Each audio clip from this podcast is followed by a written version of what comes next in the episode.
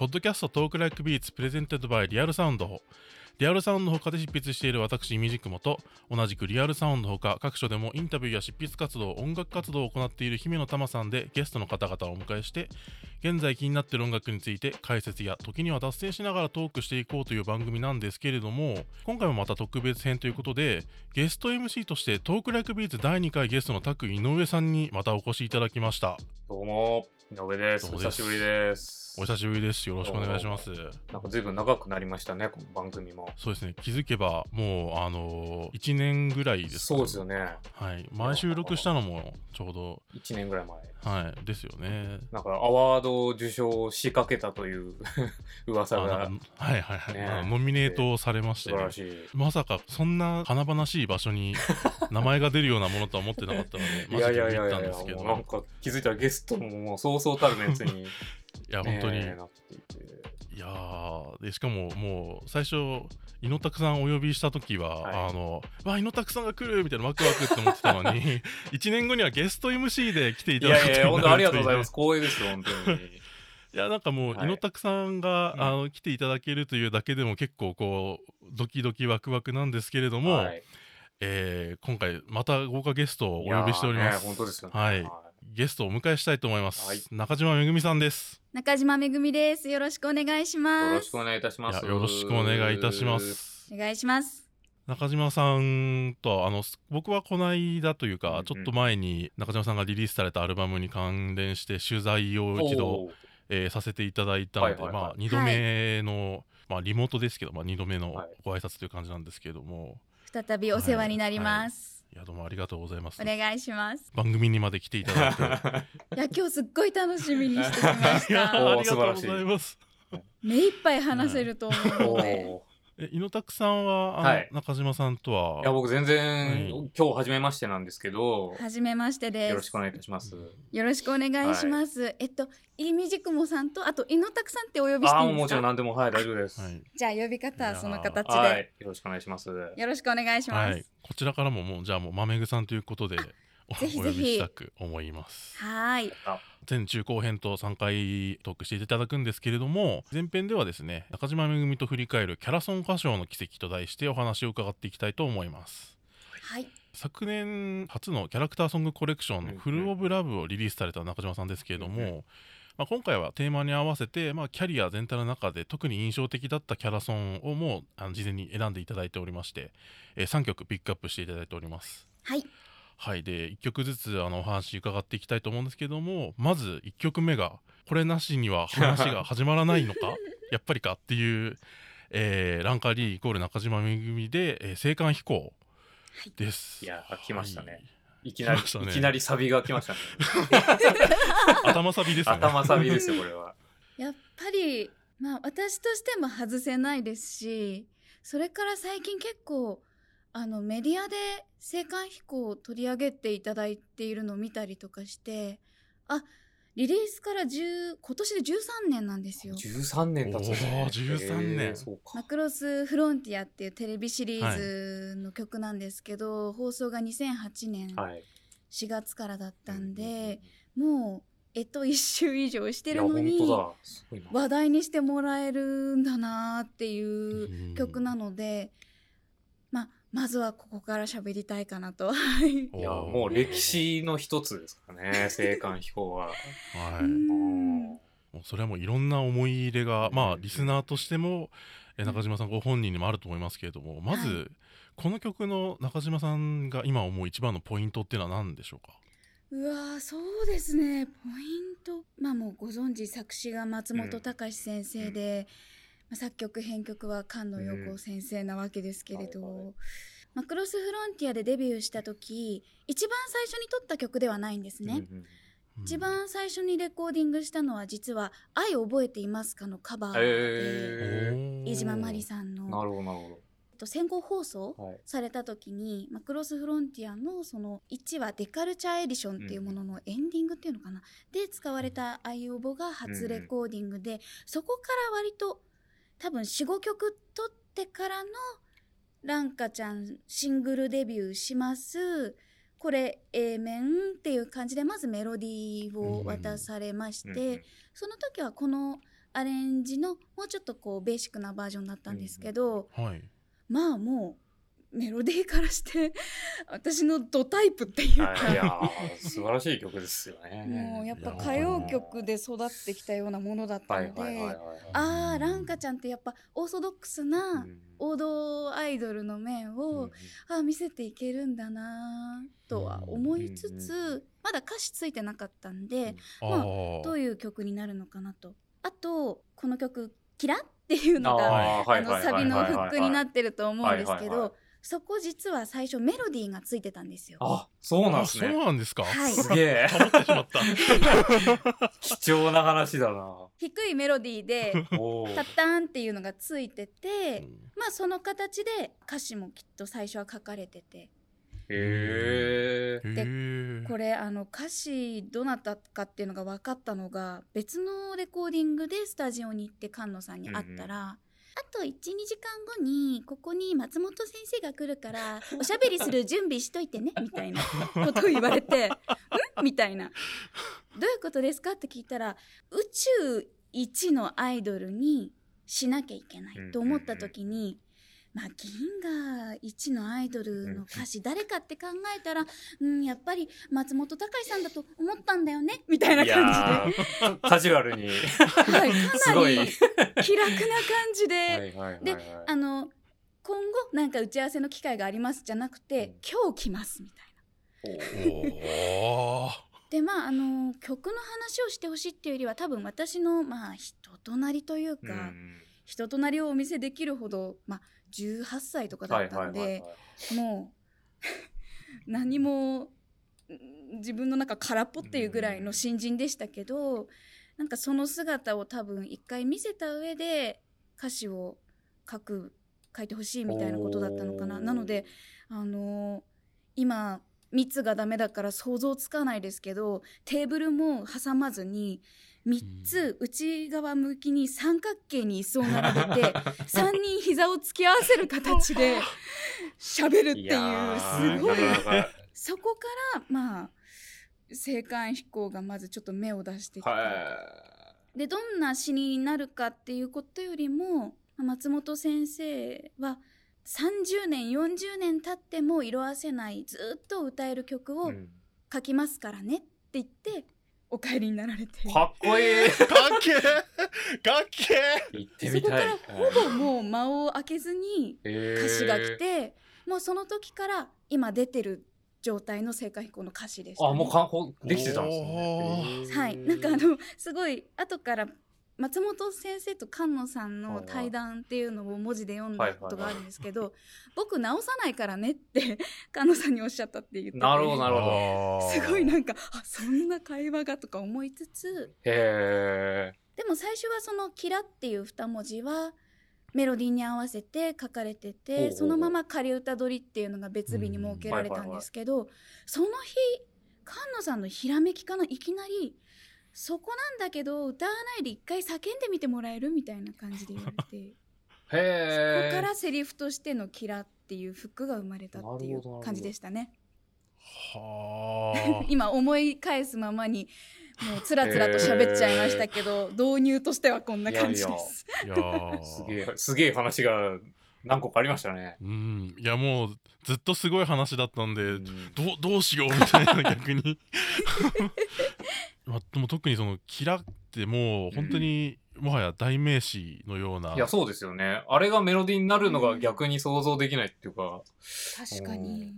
すごいな。なんか女装となるメロディーではあったんですけど、はいはいやっぱりセリフにした方が爆発力は格段うんに。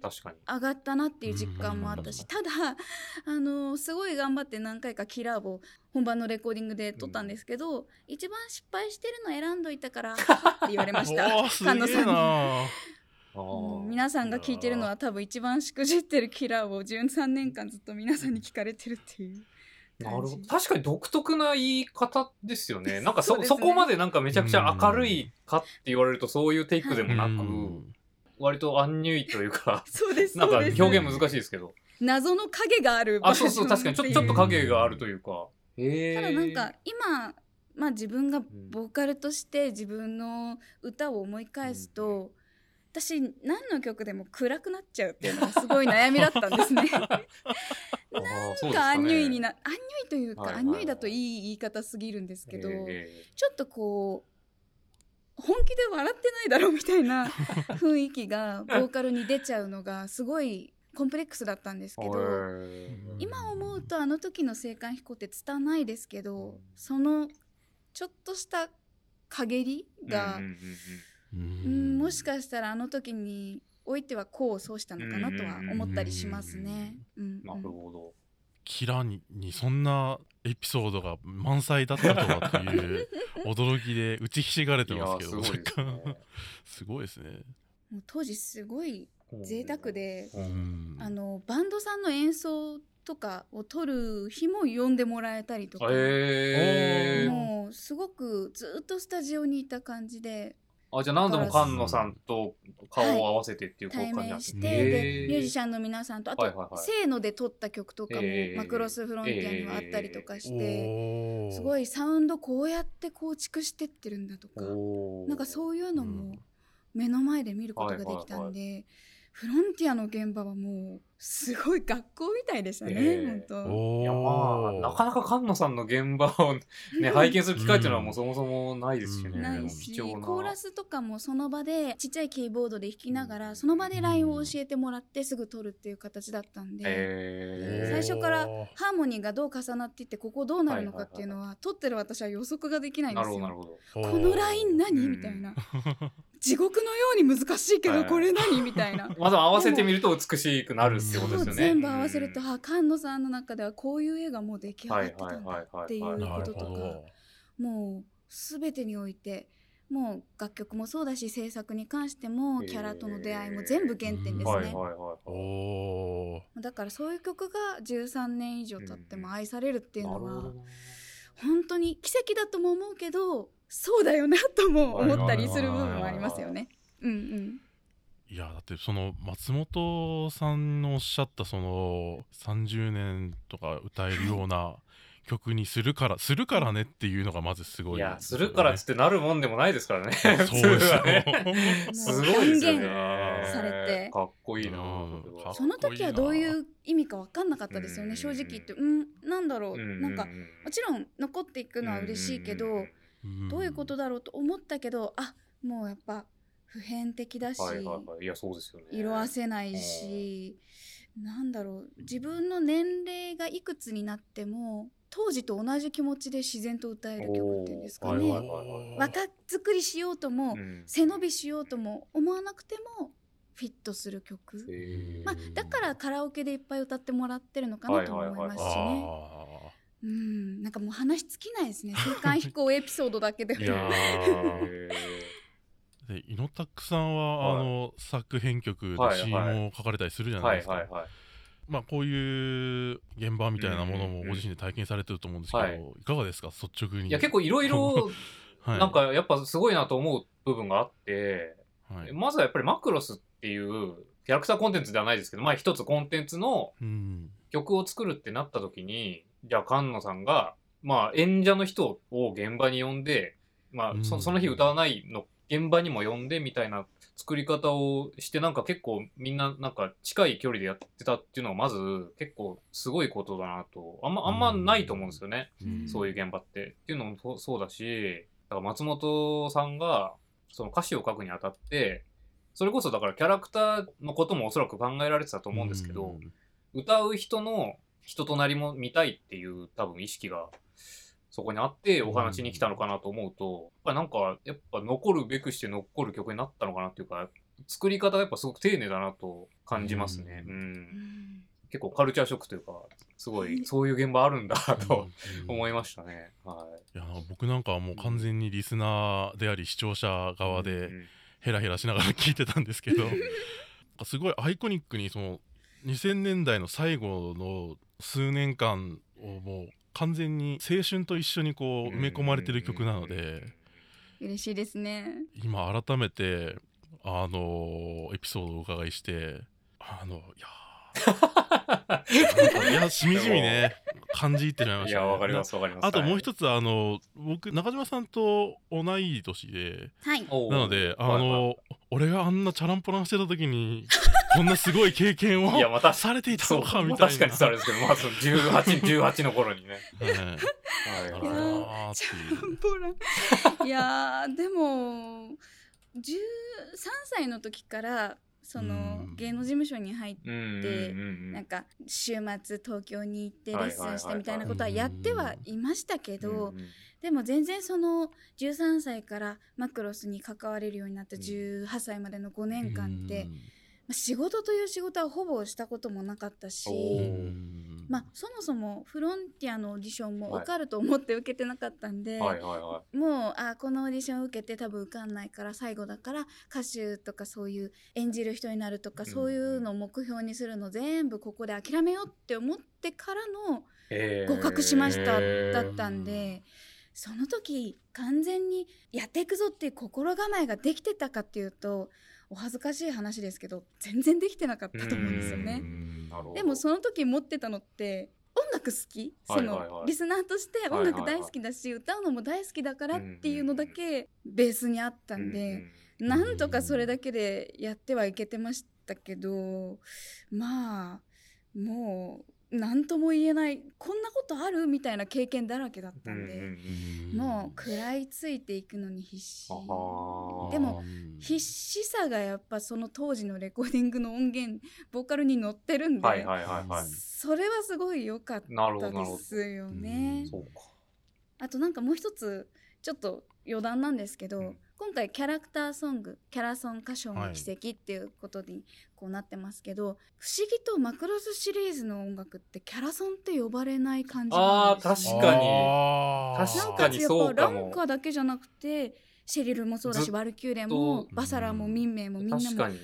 なんかマクロスの誰々の曲っていう言われ方をしてる確かにそうっすね。まあでもキャラクターソングって間違ってはないんですよね、まあそのま キャラクターの歌なんで、なんかそこもなんか不思議マクロスならではなのかな、あーやっぱ劇中に使われてるからっていうのはでかいかなと。やっぱりもう音楽が本当にそのものとして機能してる物語じゃないですか、あれは。うん。ですね。だからっていうのはやっぱ大きいですよね。うん。最近までだからキャラソンって言っていいのかとかすごいあ葛藤というか、はいはいはい。なんか合ってるかなとか思ってたんですけどまあでもまあそんなところは飛び越えてるんシリーズだから。まあいっかと思ってキャラソンコレクションに入れちゃったりはしたんですけど、あ、そっか、そこで葛藤があったわけですあ、ね。なるほど。そうそうそうはいはいはいはいはいランカリーマイコール中島めぐみって言ってるしうんなんかキャラソンって言ってると突き放してるように見えるかなとかああ。一瞬躊躇したりしましたけど、はいはいはいはいまあでもよく考えたらそんな。ちっちゃいことはどうでだ多分もいいですね。きっと誰も怒らないやつだと思いますね。うん、誰も気にしてないしうん。誰も怒んないやつだなとは思ったりとか、まあ全てにおいていろいろ特殊な立ち位置だったりとか、うんうんうんまあアニソンともキャラソンともうん。呼べるし、うんまた違う立ち位置だったりすごすごい不思議ですね。確かに。シリーズの曲っていうのはね。うん。はい、もう一曲一曲エピソードが尽きず 無限に話せそうなんですけれども、時間がすごい。えーはい。次、え2曲目に選んでいただいているのが、えーメロエッタ、えー CV 中島めぐみで「いにしえの歌キラキラバージョン」ということでこちらがポケットモンスターの劇場短編「メロエッタのキラキラリサイタル」からの楽曲になります。はい。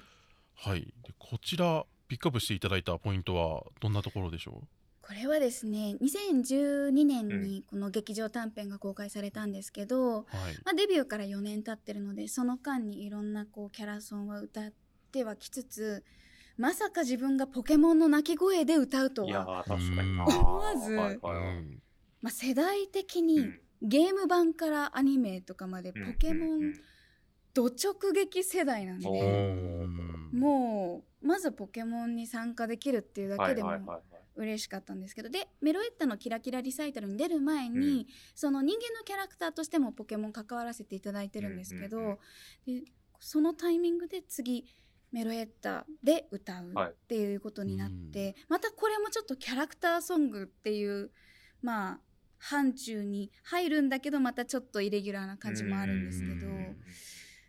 なんか人間として「ラララ」で歌うとはまた話が違うんですよね。うん。鳴き声ってそのまあ人間から聞いたらその例えばピカチュウだったらうん。ピカっていうそのカタカナ2文字かもしれないけど、お話ししている内容があるじゃないですか。ありますよね。うん。確実に、絶対ある。だからメロエッタも、まあ、巻き舌の「レ」うん「レ」っていう感じでずっと歌うんですけどただ別に「レレレレレ」って歌ってるわけじゃなくて彼女には絶対その歌詞というか言葉があるはず、でもポケモンってその、まあ、アフレコ台本でもそうなんですけど、ここ何絶対言ってますっていうことが必ず書かれてるわけじゃないんですよ。でこの「いにしえの歌」は人間の言葉にするとこういう歌詞ですっていうのもないんですよね。そのはいはいはいはい。撮った時は。うんうんうん。だからこう無限に中島とあとメロエッタの解釈で今何を歌ってるのかっていうのを自分の頭の中でこう想像創作できるっていうのがすごいやりがいもあったし、はいはいはい。めちゃめちゃ難しいっていう。まあそうですよね。そうですよね。これ、うん上げていただいて、これもフローブラブに収録されていますけど、はい。これ2分に満たないぐらいうんうん。の曲ですけど、はい。聞いたら、そういうことかみたいな、あの本当にずっと、本当にずっとレレで言ってんぞみたいはいはいなはいあとそのポケモンの人,、えー人間とかもそういうその擬人化できるキャラクターじゃない発声みたいなもの、うん。母音の響き方にしても、うんなんかこうちょっと絞ったような感じがあったり、レなのかラなのかのこう、母音のこのニュアンスの感じとかも独特で、うん。それをさらに歌にするっていうのもまたこれは困難普通にこう人間がハミングするのとは全く違ううんそのニュアンスが生まれてるので、うん。もう聞いていてもびっくりするのと同時に絶対難しいだろうなっていう。これはむずいだろうなと。うん。いやー。もうやりがいしかなかっうん。たし、あ、あとなんだろうなその具体的に歌を歌う時に、まあ、気持ちも大事ですけどそれ以外にこう口の中で下の位置をどうするかとか、口を縦に開けるのか横にちょっと笑ったように開けるのか、首をうつむく感じで下に向けながら歌うのか、上向いて歌うのかとか、なんかそういう細かい技術なんですかねわかんないですけどそういうことで巻き舌の「レ」の色合いがすごい微妙に変わるんですよね。ああなるほど。そのコントロールってまあ普通に歌詞が日本語の歌詞がついてる言葉のある歌でもうん。やってきたつもりではあったんですけど、やっぱ「あいうえお」だけでもうん。もともと色合いが違うから、結構もう元の言葉に左右されるところが大きいんだけど、レだから自分がもう無限に どんなここ色にしようかなどんな口の開け方しようかなっていうのが自分で決められるのがすごい試されてるけど一番面白かっにたですね。特に指定はなかったんですか？そのディレクターさんというか。これはねピッチとか、はまあそのテンション感とかのディレクションはええ結構かなり厳しくしていただきましたけど、色付けに関しては、はいはい。まあ、絶対こうしてねっていうことはなかった、ええはいはい。まあ、もうどっちかっていうとうんその壮大ななるほど。クラシカルな雰囲気うんうんうんうん。のあのオケから伝わうんうんる自分の解釈でやっていいっていう感じだったので、うん。あそれを人間じゃなくてポケモンでできるなんて後にも先にもないなと すごいやりがいが歌手としてありました。そうですね。井野拓さんこはれい。聞かれてどうでした、僕あの僕ポケモンすごい好きで、はい。うん。あの、はい。キャラソンとかも聞くんですけどはい。ピカチュウがだからピカだけで歌ってる曲とか結構あって、はい。ポケモンって。うん。でやっぱりなんか本当僕ポケモンの映画とかも好きで見るんですけど、うん。うん。やっぱピカチュウのあのセリフで泣いたりとかしてしまうんですよねなんか。泣きますでよそうそうなんですよ。なんか本当にそう。ポケモンの声をやってる方ってやっぱりなんかちゃんと言葉を乗せてるんだなっていう感じがすごい本当どのポケモンにもあって。だからそこはすごいやっぱあ本当にそうやってすごい考えて中の人やられてるんだなっていうのはうん。やっぱりねって感じもあるし嬉しいですねなんかこうファンとしては。ううんん。うん ボーカルの収録のとこじゃなくて、あのうん。うんセリフのアフレコだったんはいですけど、はいはいそのメロエッタが出る作品のはい。アフレコ先輩方と、もうそれこそピカチュウ役のええ大谷圭さんもいらっしゃる時うんにやって、で音響監督の三間正文さんに呼ばれて、え今大谷さんが言ったことまあ、全部あの、ーはい。ピカで表現されてることですけど、うんうんなんて言ってるか全部わかるだろって言われたんですよ。はいはいはい。頭で考えなくても、はいはいはい。もう大谷さんが発しただけで、はい。今ピカチュウがなんて言ったか、はいはいはいはうん体でわかるだろうい。いや、そう、確かに確かに。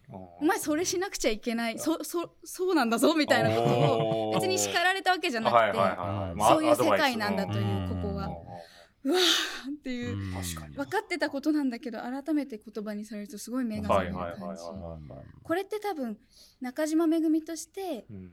普通にポップスを歌いますっていう歌手だけをやってたら、うん。絶対できなかった経験だったんで、まあ、あとアフレコとそのレコーディングの相乗効果っていう点でも、やっぱりこれはすごいターニングポイントになったあー。いい曲かなと思いますよね。はいはいはい。やっぱその声に含まれている情報量の多さっていうのを意識しだすと本当になんか歌とかねメロディーとかその歌としてのうまさみたいなものの他に声に宿ってる情報量の多さとか、まあ、その響きのニュアンスの豊かさっていうのに、うん。まあ、最近こう耳が行くことが多くて、はい。まあ、それだけになんかねこの曲も引き込まれるというか、そのニュアンスに耳が持ってかれる感じがあって、あとそれだとなんかこの間あこのまあ取材の話になって恐縮なんですけどこの間そのインタビューっていうか、まあ、その対談の司会みたいなのもさせていただいた時に、まあ、BBHF の尾崎さんとの対談の企画だったんですけど、あの中島さんがそのいいっていう母音の効果というかに対するその印象みたいなものをすごいこう熱弁されていたのを あの今思い出したりして、まあ、喉と口口腔内の響きで得られる表現みたいなものに対する鋭敏さってインパクトがあったんですよね。うん。で今のお話聞いててなんかあやっぱりこうそういう経験が積み重なってのやっぱそういう感覚みたいなものが生まれてるのかなっていうことをちょっと思ったりしました。うんこんな感じで、あのー次に3曲目が控えてますので3曲目いきますが、はい、え3曲目に選んでいただいたのが「キュアラブリー」「キュアプリンセス」「キュアハニー」「キュアフォーチュン」って映画「ハピネスチャージプリキュア人形の国のバレリーナ」からの曲で勇気が生まれる場所、はい、ピックアップしていただきました、はい、はい、こちらはどういったポイントで選んでいただいたんでしょうか？これはですねあの私のキャラソンコレクションをリリースした時は、まあ自分がソロで歌っている曲に限って収録したのでこの曲入れられなかったんですけど、はい。まあ、単純にめちゃめちゃ好きっていうのとあとはやっぱソロで歌ってるとグループで歌うことへの憧れとか一人では絶対に出せないハーモニーとか響きとかっていうものに、まあ、断然憧れるんですよね。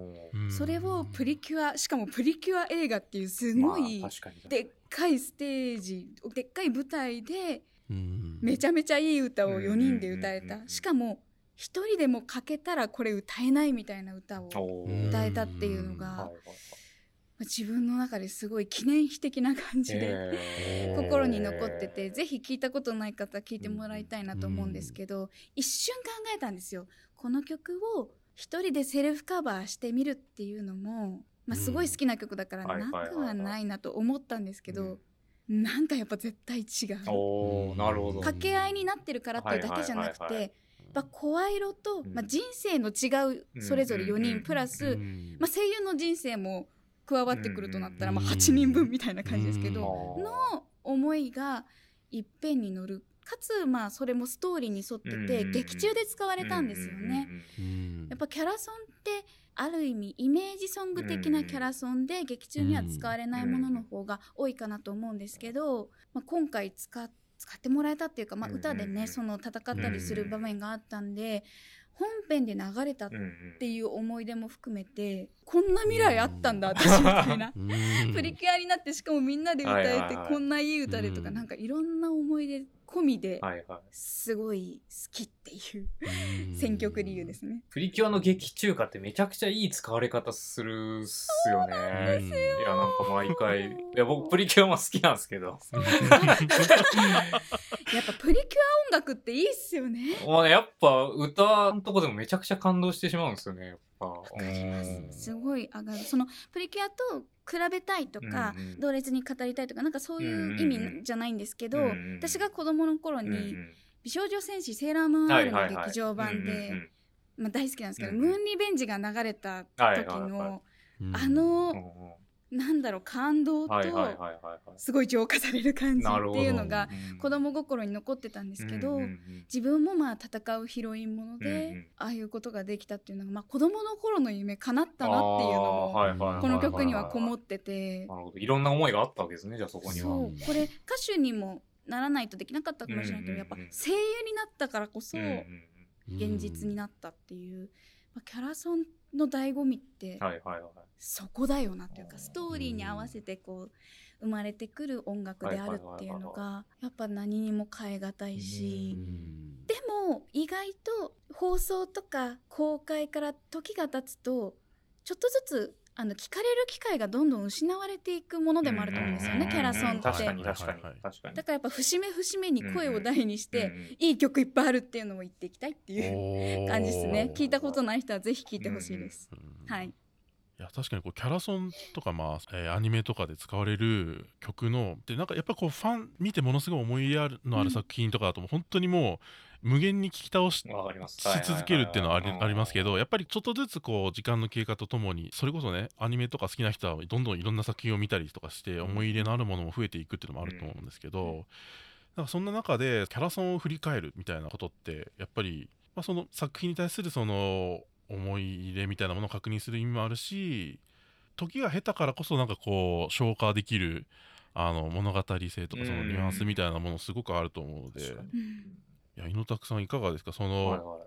プリキュアお好きっていうことそこだけ取り出すとなんか変な感じがしますけど。あでも、あの、うん。面白いなと思ったのは、はい。グループで歌うことに対する憧れって、なんあか、あ普通逆っていうか、なんかグループで歌ってる子がソロで歌ってみたいな、みたいな話って聞いたりするんですけど、あう、ん。ほうほう逆のパターンって結構珍しいなと思って、これはうん。もう超超。脇道にそれるんですけど、ええ。はい。私が芸能事務所に前の事務所に入った時にグループに入れてもらえるみたいな話が最初一瞬浮かんだんはいですよ。はいはいはで私はもともとグはいループアイドルに憧れが、まあ、モーニング娘。とかスピードとかはいリアルタイムでこう見てたものも含めて憧れがあったんで、うんなんかすごい気持ちが踊ったい。んですけどねすぐにはこいつソロだわっていう感じに なっちゃってこれから先あなたは誰とも組ませないみたいなことをマネージャーに言われたんです。よ。えー。いや絶対ソロだからみたいにはいはいはい断言されて、いやそれはまあそれでうん。今の道につながってるからありがたいんですけど、うん。なんか寂しくあ、てちょっとへこんじゃったんですね。そう。あー。私え誰ともなんか別にそう言われたわけじゃないんだけど、うん。声調和しないのかなとか 声喧嘩しそうとかー思われていろいろ考えちゃったんだ。そうそうそう、なんかその時のこともあって、うん。なんかこうグループとかユニットに対する憧れ、えがー。まあ、あとふ一つのメロディーをはい。解釈するときうんうんうんにどんなにこう足並み揃えようと思ってもええ。多分違う人間だからうん。ちょっと違う解釈のポイントが出てくると思うんですよ。確かに。うん。なんかそれが重なることに対してすごいなんか美しいなっていう思いがあって、ああ、なるほどね。なんか憧れがあったんだけど、でもやっとキャラソンを歌えるようになって、まあ、シェリルとの出会いから始まって、はいはい。はいやっと人と歌うことも許されたみたいな。ああ、そういう意味でもやっぱ大きい、大きい曲だった すごいね、そうういうなんか個人的な感情も相まってそこに憧れがある。まあでも言われますね。えソロに憧れる人の方が多いんじゃないのとかうん。ソロ贅沢だよって言われるんだけど分かってる分かってるいやまあねそれは誰人それぞれ。かと一緒にしてみたいなあるんですよね。なんかね。うん。余談でした。なんか作家的な観点でいくと勇気が生まれる場所ってやっぱグループで歌う用のメロディーになってるなというか、やっぱり結構うん。自分もいろいろ両方書いたりするんですけどやっぱりソロで歌う曲とグループで歌う曲って同じメロにどうしてもやっぱならなくてやっぱ大人数だとやっぱ大人数想定のメロっていうのがあったり自分はするのではい。やっぱなんかそういうとこでも新鮮に感じた要因なのかなとか思ったりとかしますね、うん。多分中島さんが、うん、なんとなく。単純にこう一人ではうあまり歌えないようなメロディーの形みたいなものがうん、っていうか多分そうですね。塊になった時によく聞こえるメロっていうのがやっぱあると思っていて、うん。なんかこの曲はやっぱそのタイプだなと思いましたね。うん。私この猪拓さんが今おっしゃった塊になった時に良くなる曲の話うんうん。大好きなんで、はいこれ多分 次の回とその次の回にも出てくると思う。あいやいやいやいや。塊の話しましょう。しましょう。塊の話はい。出てくるとそれはやりましょう。はい。はい。あーいやもう話は尽きない、うん もう無限に。まあ毎回まあ盛り上がる収録ではあるんですけれども、はい、という3曲あの話もちょっと出ましたけど、まあ、次回次次回とありますので、うん。ちょっとまあ今回中島めぐみと振り返るキャラソン歌唱の奇跡っていう特集としてはここまでということで、はい。えーここからどういう話が展開していくのか そして猪拓さんのお話も面白いぞということで、えー興奮しながらはい、今回、えー紹介した3曲振り返りたいと思います。1曲目がランカリーイコール中島めぐみで青函飛行。2曲目がメロエッタ CV 中島めぐみでイニシエの歌キラキラバージョン。で3曲目がキュアラブリーキュアプリンセスキュアハニーキュアフォーチュン。で勇気が生まれる場所。でこちらは映画ハピネスチャージプリキュア人形の国のバレリーナからの楽曲となっております。というわけで3曲選んでいただきました。はい。ぜひ皆さんチェックしてみてください、うどれも Spotify で聴けますよ。はい。えー次回はですね、えーなぜ今レコードを聴きたいのかっていうテーマでお話を伺っていければと思います。ゲストは中島めぐみさんでした。ありがとうございました。ありがとうございました。